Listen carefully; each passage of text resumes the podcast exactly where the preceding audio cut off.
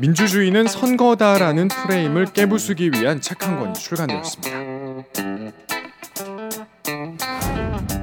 총선이 3개월 앞으로 다가왔습니다. 시민들과 야비한 정치꾼들 사이에 속고 속이는 과정에 벌써부터 피곤해 하시는 분들이 계실 텐데요. 선거가 끝나면 시민들은 안중에도 없이 자신들만의 이권 다툼에 혈안이 된 정치인들의 금권 정치, 특권 정치가 아주 눈부십니다. 민주주의에 대한 의구심과 불신이 갈수록 커져가는데요. 무엇이 문제일까요?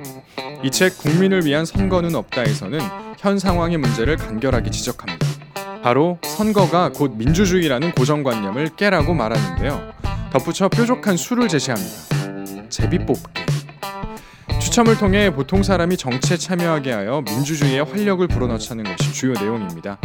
명맥을 잇고 있는 국제사회의 운영 사례를 바탕으로 제비뽑기의 가능성을 서술하는데요. 특히 테릴 버리셔스의 안은 설득력 있더군요. 우리 사회 민주주의에 문제가 있다고 생각하시나요? 환멸을 느끼십니까? 그렇다면 이 책 꼭 한번 읽어보시죠.